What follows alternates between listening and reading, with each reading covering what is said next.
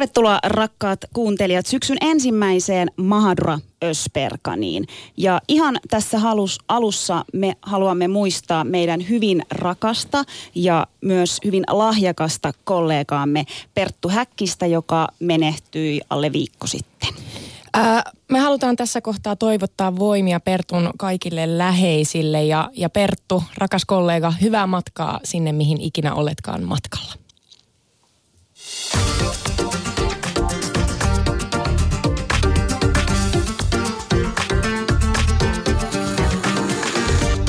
Yle Puhe, torstaisin kello yksi ja Yle Areena. Mahadura ja Ösperkan. Yle Puhe. Ja tänään, rakkaat kuuntelijat, tänään kapinoidaan. Tänään ravistellaan yhteiskunnan normeja sekä kapeita, hyvin, hyvin kapeita kauneusihanteita. Tänään puhutaan marginalisoiduista kehoista ja naiseuden monimuotoisuudesta. Pohditaan meidän studiovieraiden kanssa sitä, miten naiseuden monimuotoisuus tunnistetaan meidän suomalaisessa yhteiskunnassa. Entä miten siitä puhutaan mediassa tai miten sitä esitetään muodissa? Korostetaan representaation merkitystä sekä pureudutaan, että puretaan kehoon liitettyjä normeja. Studiossa vieraana vapaataiteilija yksi ruskeiden tytteen perustajista Caroline Suinner, kehopositiivisuusaktivisti Saara Sarvas sekä toimittaja ja kehopositiivisuusaktivisti Meriam Trabelsi. Ja tietysti täällä on myös rakas työparini Susani Mahadura. Ei mennyt kauhean pitkä aika, kun mulla niinku palo jo kiinni. Niin, mitä? Kymmenen minuuttia. Niin, mutta kiitos. Niin, kaksi vuotta on niinku sanonut, että, että ja rakas työparini ja ihani Susani Mahadura, mutta ehkä syksyllä se on nyt toinen. Aha, ääni on muuttunut kellossa. Mä luulin, että kesä on saatu levätä ja nyt on kiva palata töihin, mutta, mutta ei vissiin sitten. Mutta tervetuloa studiovieraille minunkin puolestani. Yes, kiitos. Yes. Kiitos. Ja tota, no mitä Ösperkan, ihan tähän alkuun haluan tietää, että muuta kuin se, että olet jo loppuun palannut, niin, niin mitä kuuluu kesä? Miten meni kesä? No kesä meni ihan jees, kesä meni ihan jees. Tota, pakko äh, niin kuin mainita siitä, että oli meidän vikassa jaksossa puhetta, siis kerroin tästä niin kuin suuresta elämän muutoksesta. Rakkaudesta. Rakkaudesta, ki- kielletystä rakkaudesta, kun päätin viedä tämän mun kurditaustaisen poikaystävän Turkkiin ja tutustuttaa hänet sukulaisiin. Ja sain itse asiassa tänään tosi kauniin kortin, missä mua onniteltiin kihlautumisesta. En ole siis vielä kihlautunut, mutta kovasti siihen suuntaan. Ja tota, joo, no siis vein, vein tämän mun kur, kurditaustaisen poikaystävän Turkki ja sinne se jäi. no niin. Elä nyt, elä no nyt. Mä, mä, näin, mä näin Insta-videoita, että siellä tanssittiin ja siellä sukulaiset kuulemma rakastuivat tähän, tähän sinun elämäsi rakkauteen. Ja, ja, ja sulla menee hyvin, sulla pyyhkii hyvin. Jos mä oon ymmärtänyt oikein, niin parin viikon päästä on jotkut kultabileet, missä, missä sinä saat paljon kultaa. No näin mä siis toivon, että mä saisin paljon kultaa, mutta en tiedä. No siis nyt näyttää... Siis kihlajaiset. Kerro vähän niistä no, niin turkkilaisista ja joo. kurdilaisista kihlajaiset, kun se kulta on isossa osassa siinä. Joo, sä jos joku jaksat jauhaa tuosta kullasta. ja mä oon sanonut, että jos joku tulee mun kotiin ja vie ne mun kullat, niin saat se, joka joutuu maksamaan. Mä mutta... tiedän, missä ne on, kulta. Mä tiedän, missä ne on. no siis joo, nyt näyttää siltä, että, että kyllä, että Ösperkan menee kihloihin. Toinen yhdeksättä. Äiti, nyt mä sanoin tämän tässä suorassa lähetyksessä. Eli ei peruta älä kihlajaisia. Niin taas. Mutta siis, siis nämä kihlajaiset on sille, mulle, joka sille mulle riittäisi, että mä saan jonkun vanhan perintösormuksen tai ja sammal sä, että se perintösormus on ilmanen? Tai että no se, ei, on, ei. Se, se ei maksa mitään. Älä niinku yritä yhtään syöttää sitä. Mutta mä tarviin jonkun, vaan joku romanttinen hetki, niin teillä on sille himmeä säätö. Sori, mutta siis aikamoinen säätö. Siis pelkkä kihlajainen, että siellä niinku, sinun puolisosi perhe tulee pyytämään sinua sinun vanhemmiltasi. Anna mä kerron. Noniin. Eli siis se menee nyt sillä tavalla, että niin, hä, hä, ihan kuin hän sille, no kyllä hänkin tietää, kun mä oon kertonut. Mutta homman nimi on se, että toinen yhdeksättä minun rakkaan ku, kumppanini perhe tulee pyytämään minun kättä minun isältäni. Ja sitten laitetaan sormukset sormeen. No mikä siinä on nyt sitten säätämistä? No on, si- on, si- on sitä vähän Onhan säädetty. ennen vanhaa Suomessakin pyydetty ty- tyttöjen niin kuin, isiltä kättä. Eikö on, no, tai en, en, en tiedä. Kyllä mun puoliso kuulemma oli käynyt tota mun isältäni Joo. autotallissa Joo, mökillä tota, just pyytämässä. sahataan vähän puita, no. Tismalle vähän mun, moottoripyörää rassataan ja, ja siinä saisit mä sun tytön. Mun kaverin, kaverin tota, niinku po- poikaystävä oli soittanut sen isälle ja sitten kysynyt tavallaan lupaa, että hei, että mä haluan mennä naimisiin sun tytön kanssa ja näin. Wow. Niin, Mutta mut, mut joo, kaikki sille ihan ok. Miten sun kesä? Sä no. kusit sun käteen flowssa. Joo. Toiset menee kihloihin ja toisten suurin elämän saavutus esiin sen on... takia, mutta se oli Siis ihan... yritätkö nyt jotenkin En- en yritä. siis väheksyä minua En. tässä? Mä rakastan sua. Mä en nyt väheksy sua. Mutta mun mielestä se oli ihana. Se oli sun tota, Insta-kuva, minkä sä laitoit. Ja tavallaan sä olit flowssa, sulla oli hyvä, hy, hyvä meininki. Niin mä ajattelin, että se oli ihana sun tämmönen kesä. Se oli varmaan sit mun kesän kohokohta, kun sä nostit sen tässä lähetyksessä. Että kyllä, en tiedä miten se tapahtui, mutta Bajamajassa pissasin käteeni ja sen jälkeen alkoi Mooses Samnin huikea keikka ja en kerennyt edes, edes tota, mennä pesemään käsiäni ja sitten se oli niin liikuttava keikka, että silittelin ja paijasin ja pussasin kaikkia ystäviä ja unohdin, että se käsi, käsi oli käynyt jossain. Mun mielestä oli ihana tarina. Mutta, mutta siis kyllä mun kesään kuuluu muutakin kuin tämä. Ja mä oon pyöräillyt paljon ja tutustunut Suomen maisemiin ja, ja siis... Sä kävit aika monta kertaa Turussa, mut kerran vaan mun luona. Niin, mm. ei tullut mieleen soittaa. Ei, ei vissiin. Mutta arvaa mitä, mä, mä teen yhden päätöksen nyt tänä kesänä. Anna tulla. Minä, Susani Mahadura, ensi talvena, kun me, me päästään lomalle, nyt mä mietin jo joululomaa, niin tota, mä aion mennä Taivaniin ja pyöräillä Taivanin ympäri. Se Kova. on 900 kilsaa. Kova. Se, sen mä päätin nyt. Mä oon hengessä mukana. Kiitos. En fyysisesti. Mennäänkö päivän aiheeseen? Mennään. Onneksi olkoon kihlajaisista. Älä nyt vielä. Ai niin vielä, okei. Okay. Katsotaan. Pari viikon päästä. No niin, päivän aiheeseen. Meillä on täällä huikea tiimi kasassa. Mä oon ehkä, ehkä fanitan teitä kaikkia ja ehkä te jo sen tiedätte. Mä oon ehkä jonkunmoinen stalkerikin ollut tässä viime aikoina. Saara, Karo ja Meriam, tervetuloa. Kiitos. Uudes kolmannen kerran. Kiitos. Edelleen kiitos.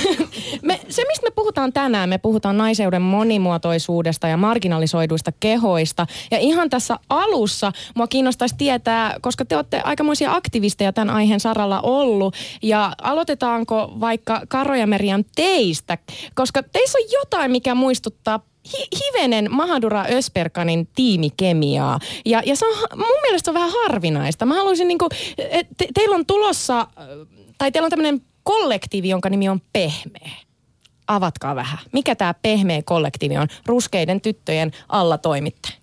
No joo, siis mehän tavattiin Karon kanssa tossa ehkä maks, mitä siitä on? On siitä nyt vähän yli vuosi.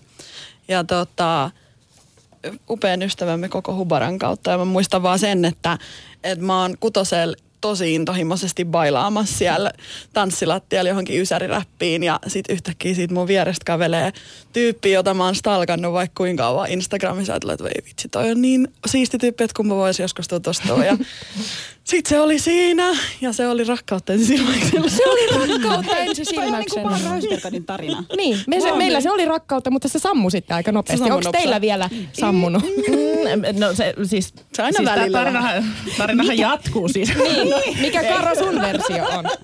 Ei, vaan siis kyllä me oltiin tosi pitkään silleen, että hei, että tässä on nyt joku niinku juttu ja me ruvettiin tekemään yhtä prokkista yhdessä RT Littiä, mikä on siis Ruskeiden tyttöjen kirjoittajakoulu ja oltiin semmoisessa ti- tiivari viikonloppuseminaari Tydemissä ja me oltiin silleen, että ei, että vitsi, tässä on niinku jotain ja tässä on, niinku, tässä on tosi hyvä meininki ja meidän pitäisi rupea tekemään jotain. Ja sitten mietittiin tosi kauan, että mikä on ne asiat, mitkä meitä yhdistää. Mä olin vaan silleen, no mä nyt oon tämmönen homo, sä nyt oot tommonen, no, mm, mm. ja mä, mä oon nyt tämmönen afro ja sä oot nyt tommonen, mm, mm. niin. Sitten me oltiin silleen, niin kuin, että mikä se on se juttu. Sitten me oltiin silleen, että ei, me ollaan molemmat läskejä. Ja sitten me oltiin silleen, että no niin, tässä on se Täst- juttu. tässä on se Tästä puhutaan. Ja sitten me oltiin silleen, puhuttiin yksi ilta, että meidän pitäisi rupea varmaan tekemään jotain niin kuin näiden ää, rakenteiden purkamiseksi. Ja sitten me oltiin silleen, että no, mennään studioon ja puhutaan. Ja siitä se lähti. Kyllä, siitä se sitten lähti. Ja pakko kysyä tässä kohtaa, mikä teidän niin kemia, kun te teette, ja podcast on tulossa jossain kohtaa, ottakaa, painakaa mieleen nämä nimet, Meriam äh, Trabelsi ja Caroline Swinner, jossain kohtaa podcasti tulee syksyn aikana ulos. Niin mikä teidän työkemia on? Kumpi on se the boss? Koska meillä se on minä, obviously, Tai selvästi. siis, anteeksi, mä, Mahadura. haluan, mä haluan kysyä siis tällä tavalla, että tota, kumpi, kumpi teistä on boss ja kumpi teistä luulee olevansa boss, koska meillähän se menee just sille, että Mahadura luulee olevansa boss. No siis obviously. Ah, okei, okay, no nyt. No. Tää lähti samalla tavalla. Ja siis kyllä mäkin tiedän, kumpi meistä on se boss ja kumpi luulee olevansa boss. Kyllä, kyllä okay. mä luulen, että se on Karro, joka luulee olevansa. No niin. Okei, okei. Debatable. Mahdollista. Tota, ö, te markkinoitte teidän, teidän pehmeä podcasti sarjana, joka asettaa ruskeat lihavat kehot keskiöön. Sarja on tehty intersektionaalisesta feminismistä, radikaalista itserakkaudesta, kehopositiivisuudesta ja hyvistä viboista. Tota, Radikaali itserakkaus, se kuulosti aika makealta. Joo, radikaali itserakkaus. Lähinnä ö, siis tavoitellaan jotain ö, semmoista tilaa, että olit sä sitten sairas tai ö, oli sulla jotain niin kuin muita asioita, minkä takia sä joudut intersektioon, että sä voisit silti hyväksyä sun kehon. Eli tosi paljon kuullaan siitä, että hei, että ö, sä oot ö, niin kuin lihava, mutta mut kun sä oot tolleen terve, niin tiedätkö, sit kaikki on ok. Mutta tavallaan, että vaikka mä oon lihava ja vaikka mä en olisi terve, niin mulla on silti lupa rakastaa itteeni. Vaikka mä olisin lihava ja vaikka mä olisin ruskea, mulla on edelleen lupa rakastaa itseeni. Että nämä ei ole mitään niin kuin to, toisiaan poissulkevia asioita. Ja jotenkin sille, se on niin kuin sen radikaalin itserakkauden pääpointti. minkälaisia teemoja te käsittelette tiiminä?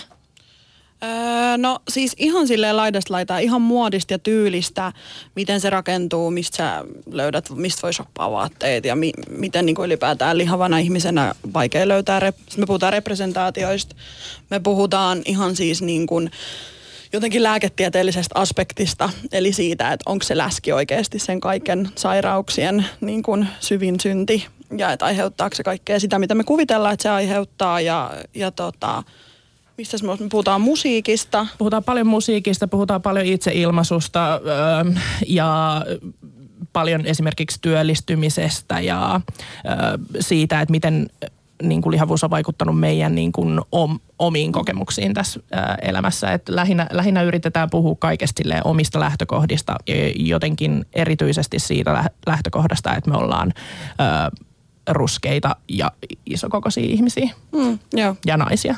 Kuulostaa aika hemmetin makeelta, sanoisinko. Meillä on täällä myös vieraana kehopositiivisuusaktivisti Saara Sarvas. Ja, ja tota, Saara, pakko kysyä heti tähän alkuun ehkä, että mitä tavallaan tämä kehopositiivisuusaktivismi sulle merkitsee? Mä huomasin tuossa, kun ää, Karolina sanoi tuosta, puhutaan radikaalista itserakkaudesta, että se itse asiassa on tavallaan se, mitä kehopositiivisuus on mulle. Et kun ää, monesti jotenkin tämmöisessä yleisellä tasolla keskustelussa nämä normaaleissa kehoissa elävät näkee kehopositiivisuuden äh, helposti sellaisena äh, lihavuuden glorifiointina ja jotenkin vaan läskien juttuna, niin mun mielestä kehopositiivisuus kuuluu joka ikiselle, jolla on jonkinlainen keho. Ja siinä ei tavallaan, siinä ei voi olla mitään mutta. Eli äh, just se, että, että aivan sama, että millainen sun keho on, miten se toimii. Jos sulla on tietoisuus, joka on jossain kehossa, niin sulla on tavallaan oikeus ja velvollisuuskin pyrkiä siihen, että sä niin suhtautuisit itseesi vähintäänkin neutraalisti, mm. mieluummin positiivisesti, koska se ajaa sut siihen, että sä kohtelet itseäsi paremmin, sitä kautta sä kohtelet muita paremmin, kaikki voi paremmin. Ja just se, että mä mietin sitä, ta, tai mä oon miettinyt tätä kehopositiivisuutta ja sitä, että miten mä olisin oikeastaan tarvinnut sitä tosi tosi kipeästi, varsinkin silloin kun mä oon ollut vaikka 15-vuotias anorektikko, joka vihas kehoaan enemmän kuin mitään muuta, vaikka se jopa oli siellä normissa. Et kun kukaan ei ole tavallaan turvassa siltä tässä meidän kapitalismin maailmassa siltä, että sä olet huono ja sä oot vääränlainen, niin ää, mun mielestä meidän kaikkien pitäisi pyrkiä siihen, että – ke- kehossa, siis si- ihan sama mikä sun keho on, se on sinun, sinulla on oikeus olla siinä ja tehdä sillä ihan mitä sä ikinä haluat ilman, että joku muu tulee määrittämään sitä. Ja sä sanoit Saara aikaisemmin, että kun juteltiin aiheesta, että kehoviha on niin läsnä. Jep. Avaa, mm. avaa sitä. Ehkä se tulee mulla sitä kautta, että ö, mun ympäristössä tosi helposti, ja mä teen ö, töitä maskeeraajana ja kampaajana, mä teen töitä ö, sellaisten ihmisten kanssa, joita tämä media nimenomaan nostaa ja esittää kansikuvissa sellaisina ö, kauniina ja ihanina ja semmoisina tavoiteltavina. Ja sitten kun mä tiedän, että nämäkin ihmiset alituisesti o, on, kokee semmoista epätäydellisyyttä ja ö, tuskaa itsestään ja sellaista, että siellä tavallaan markkinoidaan sellaista väärää kuvaa ja mm, tavallaan kaikki, jotka ei mahdu siihen kuvitteelliseen ihanteeseen, niin päätyy vihaamaan itseään sen takia, että ö, en ole vielä siellä. Et tavallaan ihan sama, että missä kehossa sä olet ja missä pisteessä sä oot, niin joku kyllä kertoo, että miksi se on väärin. Ja se saattaa olla niin kuin niinkin vähäistä kuin se, että ähm, joku katsoo itseensä, kävelee johonkin kuvaan ja, tai videokuvaan ja on sillä, että oh, mä näytän läskiltä, hyi, ei oteta tätä. Ja et se, se on niin, kuin niin normalisoitunutta se puhe, itsevihainen puhe.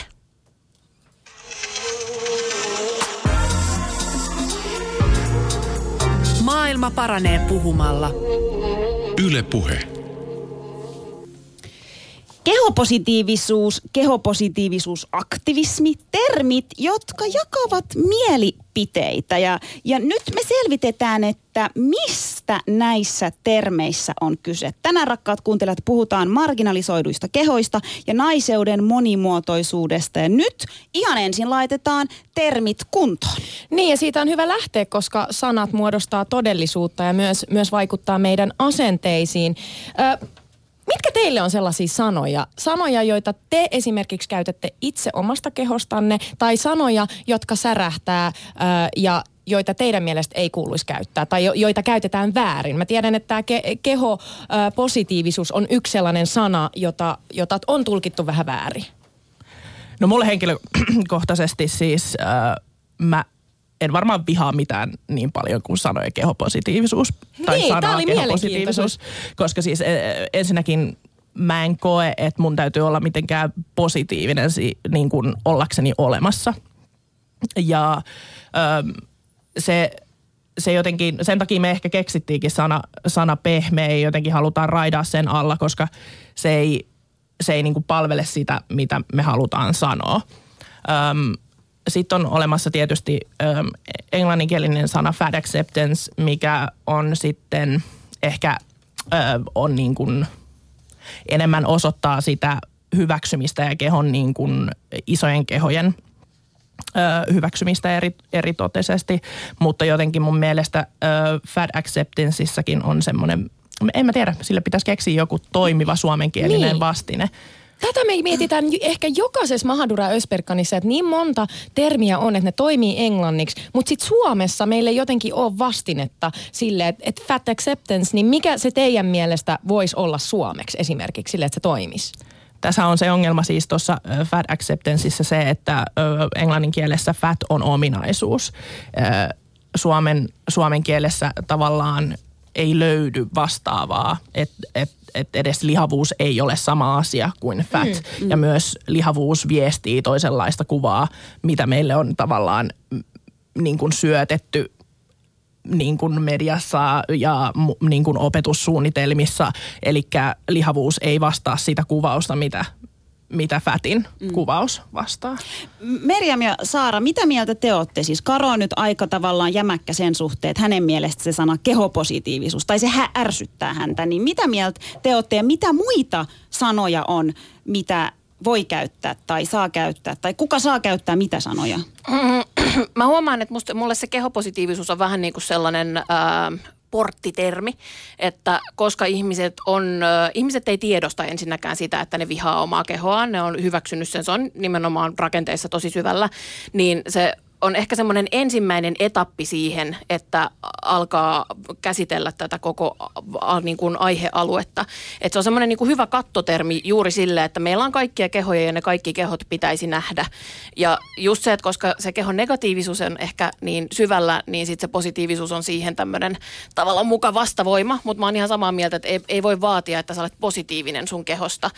Ää, mutta näin niin kuin yleisesti termeenä, niin mä huomaan, että ää, vaikka sana ylipainoinen, niin se on sellainen, mitä mä karsastan tosi paljon, koska se suoraan määrittää, että sulla on normaali paino. Eli ihan kuin olisi jotain normaalia, ja sitten nämä muut on tästä yli. Mä ymmärrän tosi hyvin sen, että jossain lääketieteellisissä tilanteissa sun pitää tavallaan tietää ää, asioita, sun pitää kertoa muille hoitaville tahoille, että tässä nyt on tämmöinen obeesi ihminen, kuten mun epikriisissä lukee, niin kyseessä. Ja mä en voi ottaa sitä tavallaan henkilökohtaisesti, mutta samaan aikaan, sori, mutta se ei nyt liittynyt siihen, että mun sormi on jotenkin vähän katki. Mm.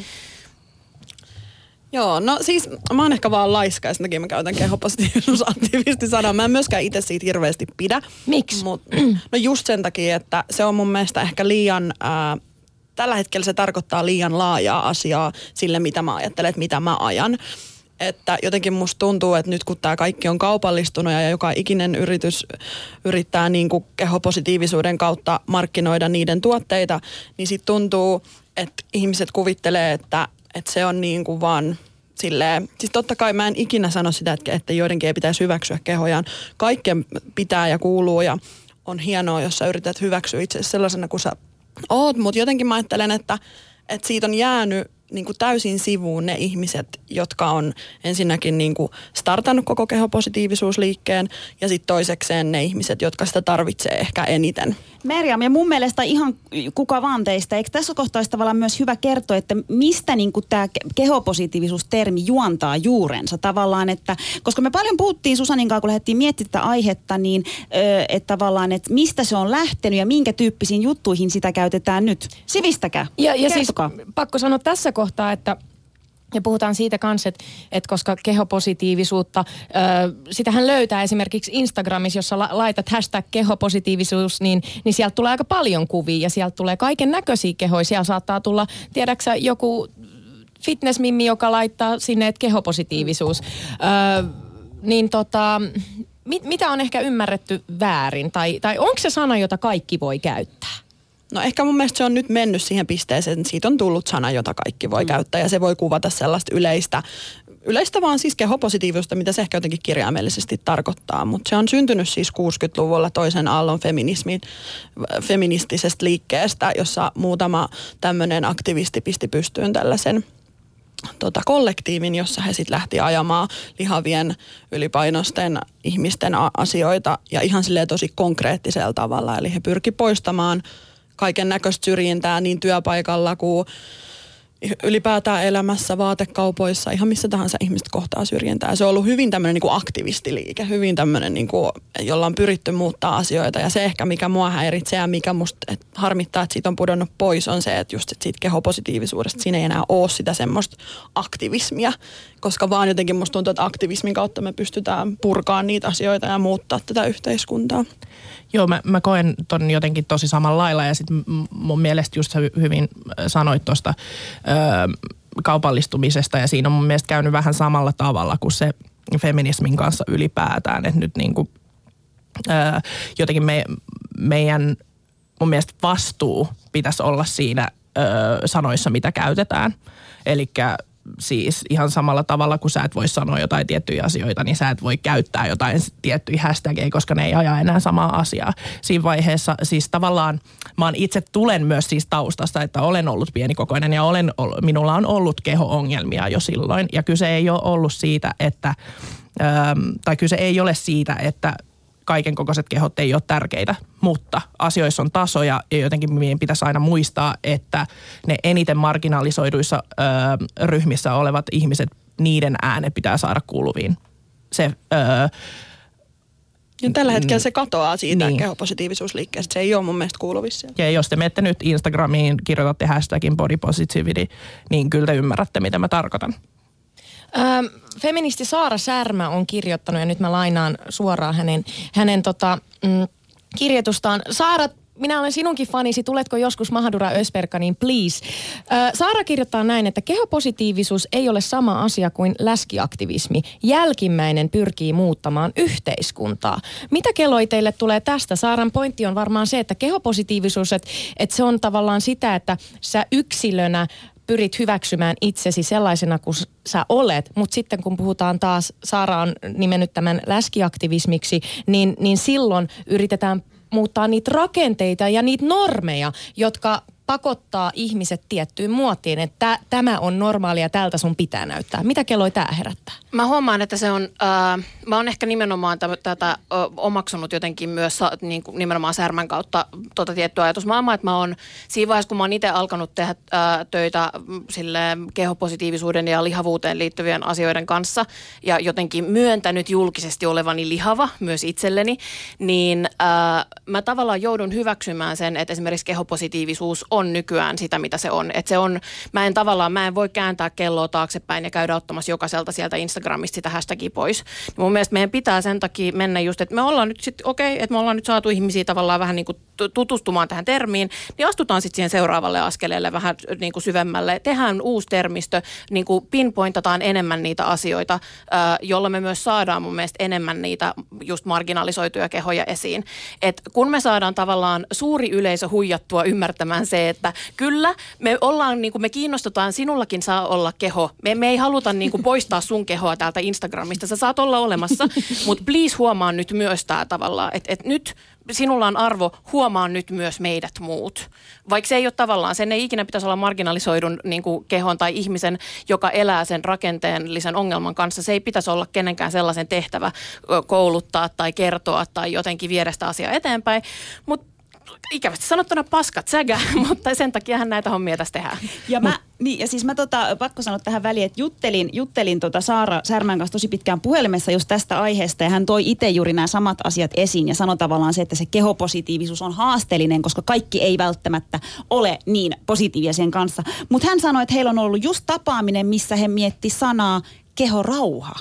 Hmm joka sitten antaa kaikille tavallaan sen, sen tilan, tiedätkö, että he saa niin kuin, tavallaan, että kunnioitetaan toisten ja, ja omia kehoja. Mun mielestä siinä oli jo tavallaan, koska suomi ja tiedätkö sanat ja termit ei pääse mihinkään. Ihmiset haluaa tietää, mitä sanoja saa käyttää.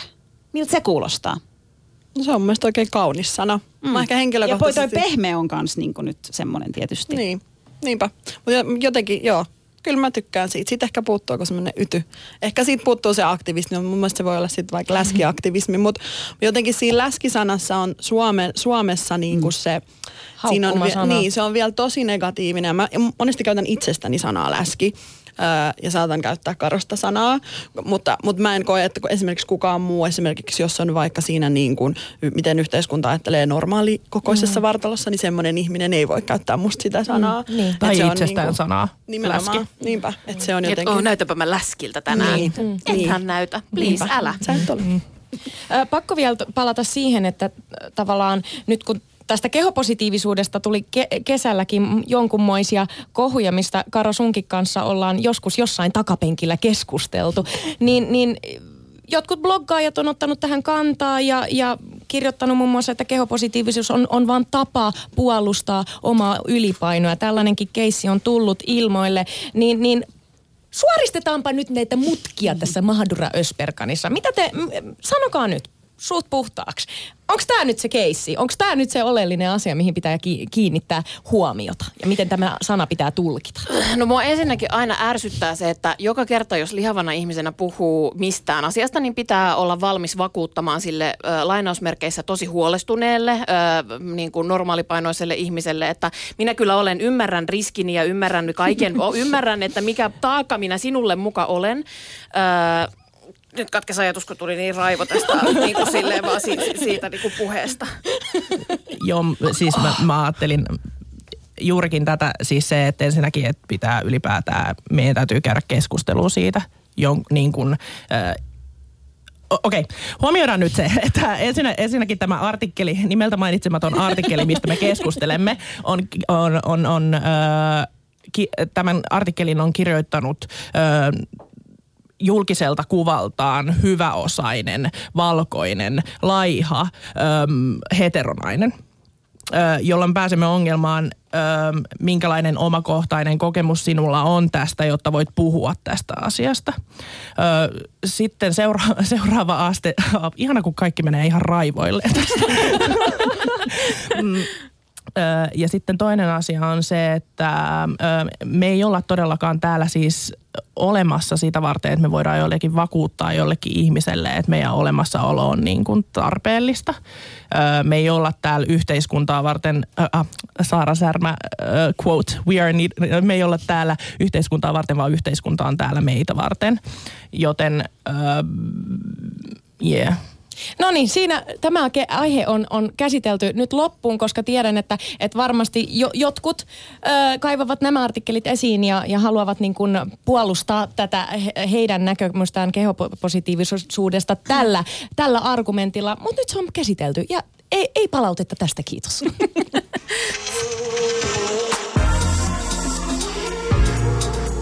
Maailma paranee puhumalla. Yle Puhe. Syvennytään seuraavaksi, rakkaat kuuntelijat ja meidän rakkaat vieraat, siihen, että keskustellaan siitä, millaista on elää kehossa, mikä on hyvin usein marginalisoitu. Nostetaan mahdollisesti esiin, millaisia asenteita liitetään marginalisoituihin kehoihin. Tätä kaikkea varmaan tulee tosi paljon just Karon ja, ja Merjamin podcastissa ja sitä odotetaan, odotetaan tosi, tosi innolla. Ö, mutta tota, te kaikki kuitenkin tavallaan olette ikään kuin siis niin kuin, te, te, te, teillä on se podcasti, Saara on tehnyt vaakakapinaa Jenny Lehtisen kanssa, eli te olette tehnyt paljon havaintoja siitä, että minkälaista on elää kehossa, joka on hyvin usein marginalisoitu tässä meidän yhteiskunnassa. Minkälaisia havaintoja sieltä on tullut?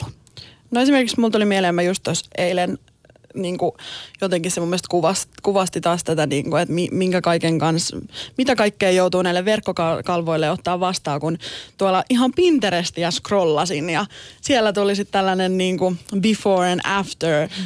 ennen ja jälkeen kuvat kahdesta pyllystä, että, että näillä, näillä treenijutuilla pääset nyt tähän upeaan, todella timmiin pyllyyn. Ja sitten siinä oli kuva tällaisesta, siis mun mielestä aivan törkeän upeasta, mutta siis vähän tällaisesta ei niin timmistä pyllystä, ihan tavallisen näköisestä pyllystä. Ja sitten mä vaan niinku kelasin, että oikeasti mä oon Pinterestissä. Ja mä etin jotain sisustusjuttuja. Ja mä joudun niinku kelaa tätä ja joudun niinku kohtaa tätä taas, missä niinku sanotaan, että ei, jos sulla ei ole timmipylly tai jos sulla on liian iso maha tai jos sulla on kaksari tai whatever, niin se ei ole ok. Sun pitää tehdä sille asialle jotain.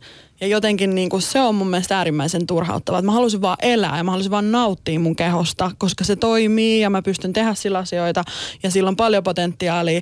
Niin jotenkin niin kuin se, että jos sulle jatkuvasti toitotetaan, että ei, ei, ei, ei, että sä, sä et voi tehdä näitä asioita, sä et voi olla tollanen, niin se vie niin, kuin niin paljon resursseja siltä kaikelta, mitä muuta sä voisit tehdä sillä sun ajalla. Joo, se valuu ihan kaikkialta mm, niin kuin päälle. Se ennen kuin siitä tajuaa, koska se, sen keskellä on kasvanut koko elämänsä, niin ennen kuin avaa silmänsä sille, että miten niin kuin, sä, sä et voi oikeastaan viettää yhtäkään tuntia, jossa olet sosiaalisesti, sosiaalisessa mediassa tai jossain ulkona ilman, että äh, se viesti ympäriltä on se, että äh, täällä näkyy vain tietynlaisia kehoja ja vain tietynlaiset kehot ovat haluttavia, äh, koska haluttavuushan se on tosi tärkeä tärkeä asia tässä maailmassa myös. ja, mutta yleisesti, että, että kaikkialla, että aina on parempi, kunhan pyrit siihen, että olisit äh, hoikempi eli terveempi muka, niin sitten on olet niin kuin parempi. Et vaikka vihaisit itseänsä, niin kunhan yrität edes olla parempi, niin voisit vähän olla tyytyväisempi itseesi.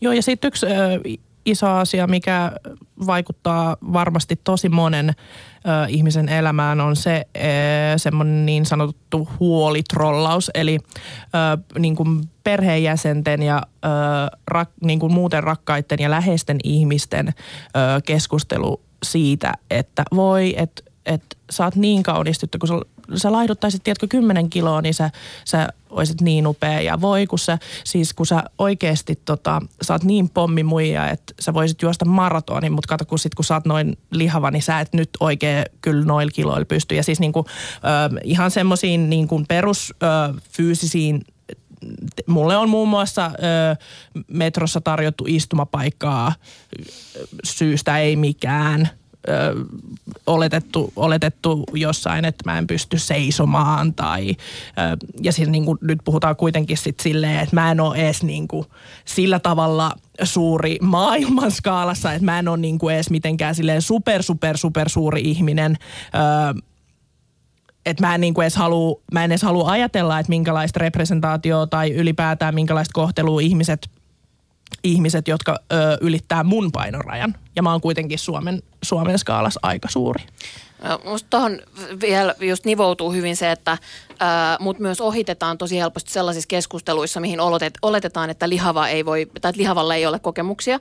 Esimerkiksi vaikka seksuaalisuus tai seksi. Ei, eihän tommoinen, kukaanhan ei halua läskiä panna. Ja sitten, tai sitten se, että mullakin on sille aika mittava urheilu- ja treeniura taustalla, niin se, että jos ihmiset puhuu urheilusta ja mä vaikka kommentoin sitä, että ah, vitsi, et, hei, että näyttää tosi tosi hyvältä, mutta teet tälleen sun selällä, että sulla näyttää vähän olevan niin kuin tuolla kaarta tai muuta. Niin sitten on se, että ei, mit, mit, mitä sä muka tietäisit? Sä näytät tolta, että sä voit tietää liikunnasta tai kehosta mitään. Joo. Nämä on just näitä myyttejä, joita liitetään marginalisoituihin kehoihin. Ö, lihavuustutkija Hannele Harjunen on sanonut, että meillä on kauhean tiukka käsitys siitä, millainen ihminen on terve, urheilullinen, hyväkuntoinen tai viehättävä. Ja tätä väärää kuvaa pitää saada aktiivi, aktiivisesti murrettua. Eli siis jostain on syntynyt sellainen kuva, että sun pitää olla tietyn näköinen, että sä olet terve ja viehättävä. Mistä nämä normit, jos pureudutaan nyt näihin normeihin, ja, ja ihan aluksi mä haluaisin kysyä teiltä, että millä tavalla teidän mielestä yhteiskunta, media, muoti on onnistunut ottamaan huon, huomioon monimuotoisen ää, na- naiseuden, koska mä oon nyt ostellut ihan sairaasti lehtiä, Tämä on kyllä tiedelehti, mutta tämä ei ole naisten lehti, mutta täälläkin on yksi hyvä juttu. Mutta siis on nostellut tosi paljon lehtiä ja käynyt läpi, että minkälaisia kehoja siellä on. Öö, mä huomaan, että representaatio on parantunut, kun puhutaan esimerkiksi ruskeista kehoista. Niitä alkaa jo näkymään lehdissä. Mutta sitten jos puhutaan marginalisoiduista kehoista, kehoista, jotka ei mene siihen normimuottiin, niin, niin tuota, niitä näkyy aika vähän.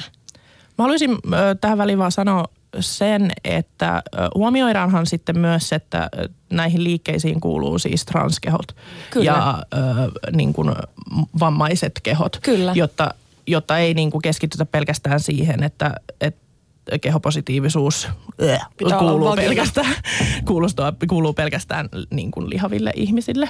Kyllä, just näin. Ja sehän on teidän podcastin lähtökohta, että te lähdette monista intersektioista käsin liikenteeseen. Mm, mutta siis äh, vastauksena kysymykseesi. ähm, tällä hetkellähän mun mielestä suurimmat representaatiot löytyy siis äh, so, sosiaalisesta mediasta, koska ei, ei ole ollut oikein mitään, mihin koskettaa. Varsinkaan siis kun tulee tämmöisestä äh, intersektiosta, missä on niin kuin monen eri äh, vähemmistöryhmän jäsen. Mä en tiedä, miten te olette kokenut. Öö, no en mä siis, mun täytyy sanoa, että jos mä puhun niinku Suomesta, niinku, että mistä mä niinku Suomesta saisin representaatio, niin en mä oikein tiedä. Karo on ollut ensimmäinen ihminen, josta mä oon saanut representaatio. Ja se on ehkä se syy, miksi, miksi me alettiin näistä puhua, kun me tajuttiin, että, aa, että oikeasti niin kuin, että tosta voi saada jotain. Ja se on ollut mulle tosi, niin kuin, tosi tärkeä kokemus.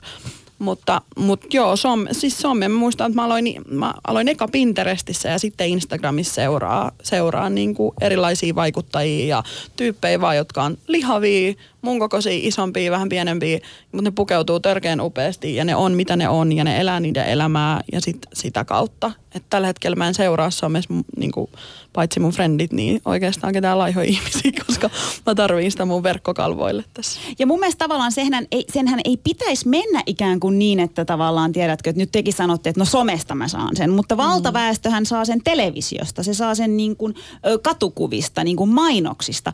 Mikä on mun mielestä tosi jännä tavallaan tämän, tämän, tätäkin aihetta tehdessä tai funtsiessa ja aikaisemminkin, kun on niin kuin kuullut keskustelui ja, ja tavallaan tämmöisiä niin kuin selityksiä, kun ihmiset sanoivat, että no mutta et olihan siellä mainoksessa se yksi. Tai että et, et, et onhan siellä maailmalla se yksi iso malli, joka niin kuin tekee. Sa, mitä te sanoisitte ihmisille, jotka niin kuin puolustautuu sillä, että mutta oli siellä mainoksessa se yksi iso. Me käytiin tätä keskustelua itse Saara Särmän kanssa, joka sanoi, että kun he laittavat ö, niin kuin olevinaan, hän itse sanoi näitä lihavan ihmisen, niin ei se edes ole lihava. Mm-hmm. Se on tiimalasikroppa. Kyllä. Joo, ja siis vielä siellä niin kuin normi, jos ajatellaan vaatekokoja, niin ne on yleensä koko 42-44 ne plus mallit. Eli he ei edes ole niin kuin välttämättä lihavia, he on, he on niin kuin hyvin ää, toned, eli siis niin kuin, mä en tiedä. Se mitä on semmoinen niinku, suomeksi. tavallaan ma- niinku, sille ns. Ma- malli, sille, että jos otetaan tämmöinen niinku mm. perinne niin ns. normaali ihminen, joka näyttää mallilta. Niin. Et ei semmoinen niinku luontaisesti hyvin hoikka tai itsensä siihen valitettavasti niinku sille näännyttänyt, mutta niin. Et, et ei ole sellaista, kauheasti sellaista, ää, jos mä puhun vaikka mun oma vaatekoko 52-54, niin en mä kauheasti, niinku, en mä kauheasti mm. näe. Ja ehkä mä oon huomannut sen, äh, mulla oli itselläni tosi pitkään esimerkiksi semmoinen ajatus, että mä en voi mennä, mä en voi tehdä julkista työtä, mä en voi mennä radioon töihin, mä en voi mennä varsinkaan televisioon töihin äh, tai niin kuin haluta edes tehdä sellaista työtä, koska eihän lihavaa siellä näy. Ja kyllä mä tiedän, äh, tai sen perusteella mitä mä oon saanut ja mitä, mitä me ollaan Jennyn kanssa saatu palautetta Jenny Plussasta, missä me aika paljonkin tavallaan äh, niin kuin näytetään keskisormea suoraan sanottuna niille asenteille, mitä tästä maailmasta löytyy meitä lihavia kohtaan. Minkälaista palautetta olette Saara saanut? Mehän saadaan siis nimenomaan palautetta, että, että kyllä nyt että eräistä lihavia hyysätään täällä verorahoilla ja että, että nyt että Yleisradio on kyllä viimeisen temppunsa tehnyt. Että aina nyt, se tekee viimisen temppun. Siis aina, joka Mahara kerta. Ösperkan oli viimeinen temppu. Joo, Niin se, että, että sieltä tulee hirveästi sellaista, että nyt tämä lihavuus normalisoidaan ja että miksi noi, mi, miksi noi nyt on tollasia, vaikka taas kerran me Jennyn kanssa ollaan edelleen monilla tapaa hyvin niin kuin silleen, hy, hyvin normaalin näköisiä ihmisiä, niin, äh, mutta ehdottomasti enemmän on tullut kuitenkin sitä positiivista ihmisiltä, jotka, joilla, ei, joilla on nimenomaan marginalisoitu keho, jotka on ollut äh, tavallaan kertoneet, että et vitsi, että kun mä katsoin teidän ohjelman, niin mulle ekan kerran tuli sellainen olo, että hetkinen, että ehkä tämä mun haave äh, vaikka juontajan urasta ei olekaan ihan tyhmä. Että ehkä tämä mun niin tämä sisältö, mitä mä tuotan ja tämä mun persona onkin tarpeeksi. Ehkä mun ei tarvitsekaan olla äh, koon 34 niin kuin metri 75 pitkä, kaunis, kaukaasialaisen näköinen nainen. Tota, Puhutaan vähän normeista ja nimenomaan kehonormeista. Mistä ne syntyvät? Mä tota, jos saan lukea pienen, pienen osan tuota Bad Feminist-kirjan Roxanne Gain kirjoittamaa tekstiä, niin täällä on yksi kappale, jossa, jossa Roxanne Gay kirjoittaa näin. On täysin järkeen käypää, että moni suhtautuu vartaloonsa pakkomielteisesti. Ei ole mitään, mitä olisi vaikeampi paeta. Ruumiimme liikuttaa meitä läpi elämän. Se tuottaa nautintoa ja tuskaa. Joskus se palvelee meitä hyvin, toisinaan se taas heittäytyy hankalaksi. Joskus se pettää meidät ja joskus taas toiset ihmiset pettävät sen. Ajattelen vartaloani koko ajan. Miltä se näyttää, miltä se tuntuu, miten saisin siitä pienemmän, mitä sille pitäisi syöttää, mitä minä syötän sille, mitä sille on tehty, mitä itse teen tai muid, annan muiden tehdä sille. Mun mielestä oli tosi hyvin kirjoitettu, koska Roxanne puhuu tuossa kappaleessa paljon siitä, miten keho on ihmisille, kaiken kokoisille pakkomielle. Ja, ja mä niin kun menin itseeni ja, ja tunnistin tunnistin ton. Öö, läpi elämän puhuttiin Merjaminkin kanssa siitä, että, että miten jotenkin tuntuu siltä, että erityisesti naisen kehoa ja kroppaa voi kommentoida millä tavalla tahansa. Onko teillä semmoinen fiilis? Mm. Ehdottomasti on. Sehän on Mut hallinnan se, keino. Niin, onko se, se naiset nimenomaan, jotka... Ehdottomasti myös. Se, sekä niin kuin, se on kaikkia. Mun mielestä se on osa patriarkaattia ja sitten valitettavasti tosi moni nainen itse sitä, koska se on opittu, koska me ollaan pienestä pitäen opittu. Mä oon niinku valitettavasti katsonut, kun mun äiti tuskailee kehonsa kanssa ja kuinka mun niinku sukulaisnaiset ja kuinka mun silleen parhaan ystävän äiti, joka on maailman niinku parhaassa kunnossa oleva 50, niin on tuskailu aina sen kanssa. Että siinä ei ole mitään väliä. Et sehän on hallinnan keino, kun sä keskityt siihen, että sä olet epätäydellinen ja että sun pitäisi et sun pitäis olla jonkunlainen ennen kuin sä voit saavuttaa asioita tai vaikuttaa tai tehdä jotain se on hallintaa, se on pienentämistä, se on ihmisen ohittamista ja se on perseestä. Tämä on hyvin sanottu. Miten, mi, mi, miten näitä normeja voi, voi siis purkaa, kun mulla on nyt tähän tiedelehti kädessä. Mä oon, mä oon tota, opiskellut vähän. Niin siis en, tää tuli niinku mulle vastaan vahingossa. Ja täällä puhutaan siis siitä, tota, että kauneus on aina ollut luonnotonta. Ja siis joskus 1800-luvulla on ollut kuulemma tällainen kauneus ihanne Euroopassa, että ihminen, joka on siis näyttää siltä, että se on sairas ja tuper, että sillä on tuberkuloosi, niin se on se, mitä kannattaisi tavoitella.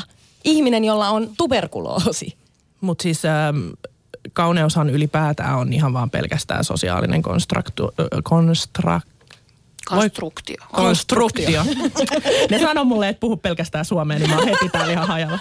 Tota, joo, eli siis, että ei ole olemassa mitään semmoista asiaa, mikä oikeasti on kaunista. Ei ole oikeasti olemassa mitään asiaa, mikä on niin kuin hyvä tämmöisissä niin kuin kauneusasioissa. Että se on, se on ajan saatossa luotu tämmöinen mielikuva siitä – minkälainen ihmisen pitää olla, jota sit ihmiset orjallisesti seuraa.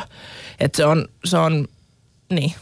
Se on opittua. Se on, se on opittua, opittua ja ö, tiukasti rakenteeseen. Ja se, se on osa sitä, että, niin kuin, että ihmiset on ajatellut joskus, jotkut vallanpitäjät, että tämä on nyt semmoinen asia, mikä edistää meidän yhteiskunnan toimimista. Ja siis tavallaan mun mielestä mielenkiintoista, mikä tässä myös nousee esiin, ö, minkä myös kirjoitti Saara Särmä hänen artikkelissaan. Siellä oli ihan, ihan törkeästi hyvä juttu. Tämä löytyi siis Voimalehden artikkelissa. Lukekaa se artikkeli. Ö, Saara on kirjoittanut näin, että satavuotisen Suomen historiassa naiskehoa on aina haluttu kontrolloida. Ja tavallaan, että sitä on aina haluttu, jotenkin siihen on haluttu puuttua. Niin mun mielestä niin kuulostaa nyt vähän siltä, että ikään kuin me naiset tehdään sitä myös itse, mutta myös tehdään, t- tulee sellaista niin kuin ulkopuolista. Miten te niin kuin tavallaan kertoisit, miten meidän yhteiskunta kontrolloi meidän kehoa?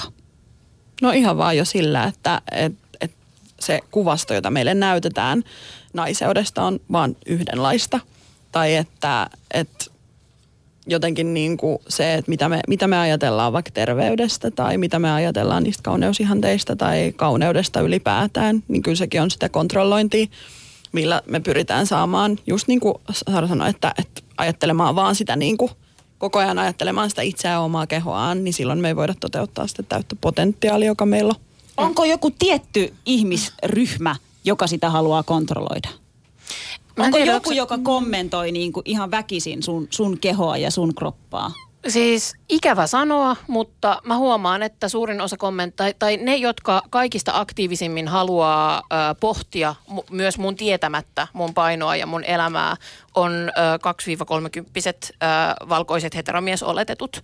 Että he käyttää ihan niin kuin vapaa-aikaansa siihen, että he pohtii, että miten tästä kauniista bloggaaja-tytöstä tuli tämä hirveä läski ja että et mitä meni niin kuin pieleen, kun he ei niinku tiedä siitä mitään, mutta silti he niinku, on tosi tosi huolissaan ja niinku, tosi pahoillaan siitä, että nyt tämmöinen mahtava siitos naaras on mennyt niinku, ihan pilalle. En mä halua niinku, muutenkaan teidän lapsia anteeksi. Nä, siitos naaras. Joo, toi, mutta wow. siltä se monesti oikeasti tuntuu. Ei, tai se, että et, et mut halutaan, tai että ne ihmiset toivovat, että mä olisin tietynlaisen näköinen, jotta mä olisin niinku, jotenkin heidän silmänsä miellyttävä miellyttävämpi. Mm. Ja minkä takia haluaisin, tai he haluavat miellyttävää, katsottavaa, No, jokainen tehköön omat johtopäätöksensä. Ja minkä takia sun pitäisi olla niin kuin heidän silmilleen miellyttävä. Niinpä. Mm, ja tämä on myös mielenkiintoista, mitä niin deittailuskennes ylipäätään niin huomaa, että mulla kävi yksi insidenssi, että, että mä olin ollut Tinderissä ja sitten siellä oli, mä en ollut matchannut ilmeisesti jonkun tyypin, mutta se oli pongannut mun Instagramin sieltä jonka jälkeen se oli tullut laittaa mulle sitten Instagramin yksityisviestiä. Ja sitten kun siellä, mä en sielläkään lämmennyt, niin sit se oli vaan silleen, että joo oikeasti vitu läski, että sä oot oikeasti viturma. Sitten mä olin vaan silleen, sä laitoit mulle viestiä, sä halusit matchaa munkaan. Niin mä en ole muuttunut tässä niin kuin silleen kahden tunnin aikana yhtään mihinkään. Että niin kuin, et sit sitä niin kuin käytetään sellaisena, niin kuin, että joo no en mä ois sua anyway halunnut. No etpä. Nimenomaan etpä.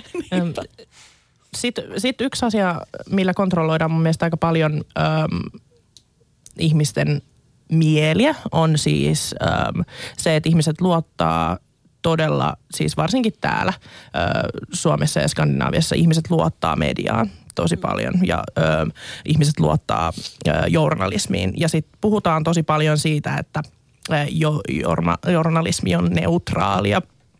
Öö, huomasitte varmaan äänensävystä, että öö, se on vähän heittomerkissä, koska mun mielestä öö, mä jotenkin nyt viime aikoina on puhunut hirveän paljon tästä, että mun mielestä ö, pitäisi jotenkin löytää keinoja ö, selvittämään jokaisen jo, niin kuin journalistin ö, henkilökohtaisia ö, kanavia, mitä kautta ne kanavoi näitä uutisia.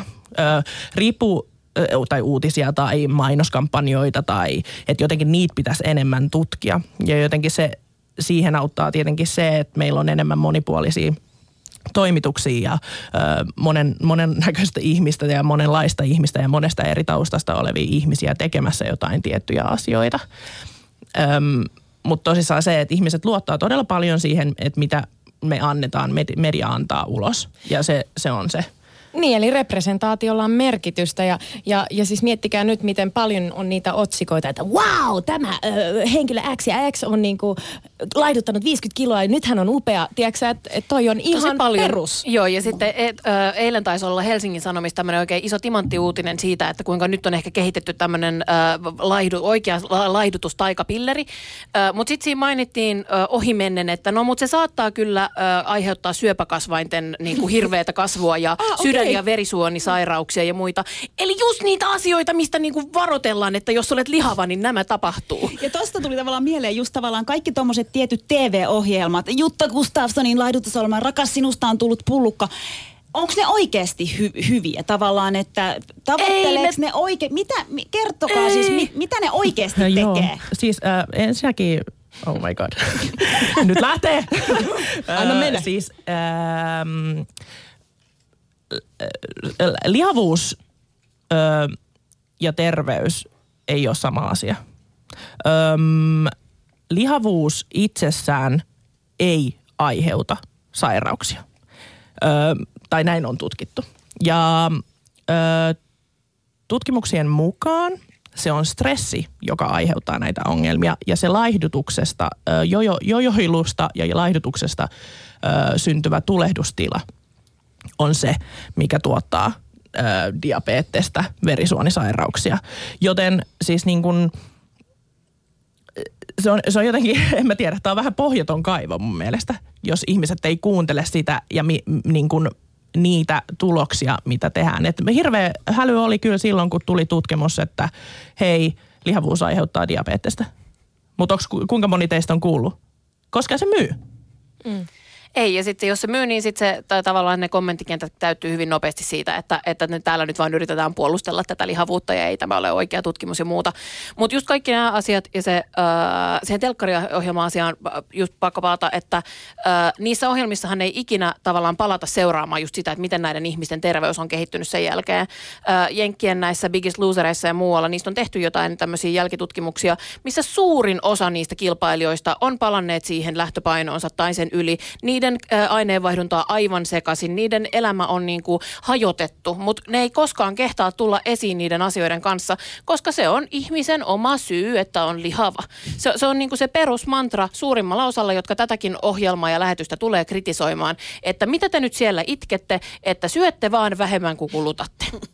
Tuosta televisiosarjoista ja muutenkin, niin, niin nyt kun mä niin kuin otin tehtäväkseni selailla lehtiä ja mitä kehoja siellä näkyy, mi- mitä sarjoissa, elokuvissa, minkälaisia kehoja siellä näkyy, niin aika tietyn tyyppisiä kehoja. Ja sitten jos siellä näkyy marginalisoituja kehoja, niin siellä on aina tietynlainen narratiivi, tietynlainen tarina. Öö, ja aika usein, sanokaa jos mä oon väärässä, niin jos siellä on marginalisoitu keho, niin yleensä se on se hauska tyyppi, joka vitsailee tosi paljon sekä omasta painostaan, että ylipäätään, että se on se vitsi. Oletteko te tehnyt tällaisia havaintoja, että, että että marginalisoitujen kehojen representaatio ja se, se tietty narratiivi, mitä me käytetään, on tietynlaista. Että ylläpidetään tiettyjä stereotypioita. Todellakin. Mun mielestä Scam on tosi hyvä esimerkki tästä, missä onnistuttiin tosi hienosti niin kuin jotenkin näkemään niitä intersektioita ja purkamaan jotenkin niitä stereotypioita, mutta sen sarjan ainoa lihava äh, hahmo oli täysin stereotypia. Se söi koko ajan. Se, vitsail, se oli semmoinen vitsin aihe sekä itselleen että muille. se ei koskaan deittailu, tai mä muista ehkä se... En Ollut deittaili, mutta sekin oli ällöä niiden just, muiden joo, mielestä. Just, joo. Juuri näin. Mm, mm. Ja, tota, ja muutenkin se oli, vaan, se oli vaan se funny fat friend who eats all the time. Niin, jotenkin niin kuin, se on äärimmäisen turhauttavaa katsoa sitä samaa narratiivia uudestaan ja uudestaan. Joo, ja sitten se on jotenkin järkyttävää, kun ö, ehkä Girls taitaa olla ainoita sarjoja, missä välillä on sille, että, että esimerkiksi jollain ö, tämmöisellä lihavalla henkilöllä voi olla hän niinku tämmöinen normaali, hyvännäköinen miesystävä, eikä siitä tehty mitään niinku hirveät jotenkin juttua ja asiaa. Niin mä huomaan, että mä oikeasti alan itkeä kun mä näen sellaisia asioita, koska ne on niin harvinaisia. Se tuntuu jotenkin, että et se, et se pieni rippaus jotenkin tekee mut onnelliseksi siitä, että hetkinen, joku jossain on ajatellut, että mullakin voi olla niin kuin, että et joku voi näyttää sen, että minullakin on olemassa sellainen elämä, mitä mä oikeasti elän rakastavassa parisuhteessa ja niin kuin, silleen tehden niin kuin elämäni unelmatöitä. Toinen, Onks, niin, niin, sano vaan. Toinen on myös niin kuin hyvä esimerkki on esimerkiksi, mä muistan, se Empire-niminen sarja, missä on tämmöinen kuin Giborni Sidibe esitti. Ää, ja hänellä oli siinä semmoinen seksikohtaus ihan tämmöisen niin kuin normivartaloisen äh, fitin miehen kanssa, mutta siitähän nousi ihan järjetön haloo, että hyi, että on tosi ällöttävä, että miksi te näytätte tällaista seksiä, vaikka kun esimerkiksi kaksi hoikkaa ihmistä harrastaa seksiä, niin se on ihan, se on vanhoja uutisia. Niin, Mutta mut se, mikä siitä syntyi, oli tosi hauska, missä se Giborne oli sit mukana, oli se, että ne aloitti Twitterissä semmoisen hashtagin kuin My Fat Sex Story, missä sitten jengi jako, jako omia, omia tota, seksitarinoita ja kokemuksiaan siitä, minkälaista on harrastaa seksiä, kun on lihava. Ja se on ihan tavallista seksiä. Ai se on ihan Joo, tavallista. On, ihan Mutta sosiaalisella medialla on tosi iso voima ja, ja jotenkin kun so, some hirveästi parjataan ja ne, se koukuttaa ja se sitä. No miksiköhän se koukuttaa, kun sieltä me löydetään niitä meidän esikuvia, sieltä me löydetään ihmisiä, kenen kanssa me, me tullaan toimeen ja jo, jotka ar- edustaa samoja arvoja kuin mitä mekin.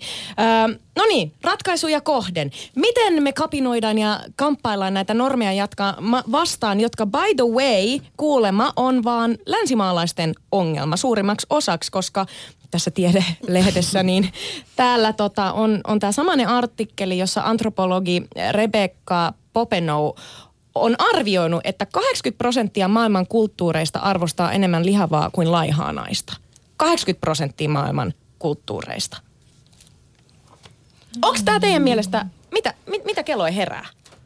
No mä ajattelen, että varmaan niin kuin yksi asia, miksi voi olla, on ihan vaan se, että, että jos, jos sä oot lihava, niin se on semmoinen osoitus vauraudesta.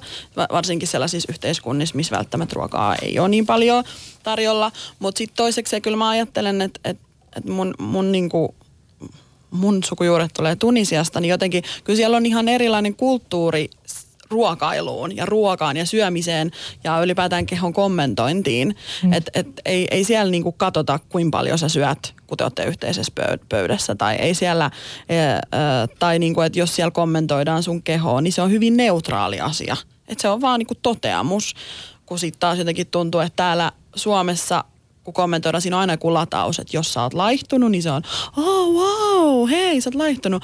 Tai sitten jos sä oot lihon, niin sä oot vaan, ah voi ei, että on onko sulla kaikki hyvin tyyli? No ainakin se mun mielestä Javiera Marchant Aido, sanoinko oikein, sanoi mun mielestä tosi hyvin semmoisen konkreettisen apukeinon, että ensimmäinen ajatus, mikä sulle tulee aina mieleen, niin se on yhteiskunnan ajatus. Todennäköisesti toinen ajatus on vielä yhteiskunnan ajatus, ehkä se kolmaskin, mutta ehkä se neljäs tai viides on jo sitten jo sun oma ajatus. Eli kun sä näet jonkun ihmisen vaikka kadulla tai kun sä katsot sun omaa kehoa, niin – Öm, anna niitä ensimmäisten ajatusten mennä ja sen jälkeen ajattele omaa kehosi uudestaan. Hitto, toi oli kova. Toi oli kyllä. Mä en tiedä, onko tuohon mitään lisättävää. Mun on siis täydellinen ohje. Haasta oma ajattelusi aina. Ja se pätee, rakkaat kuulijat, ihan meihin jokaiseen. Meidän pitää haastaa ja sillä tavalla me kapinoidaan niitä normeja vastaan, että me ei uskota niitä ekoikeloja, mitä tulee päähän, vaan me rikotaan se ajatusmalli. Tässä Caroline, äh, filosofi Caroline Swinner, ottakaa, joka lainasi tätä ajatusta. Lainasin, lainasin ajatusta. Javier Marcentaido. Mahtavaa. Hei, kiitos rakkaat vieraat, kiitos rakkaat kuuntelijat. En mä tiedä, olisiko sitten kiteytys joku semmoinen, että on parempi keskittyä muuttamaan yhteiskuntaa kuin omaa kehoaan.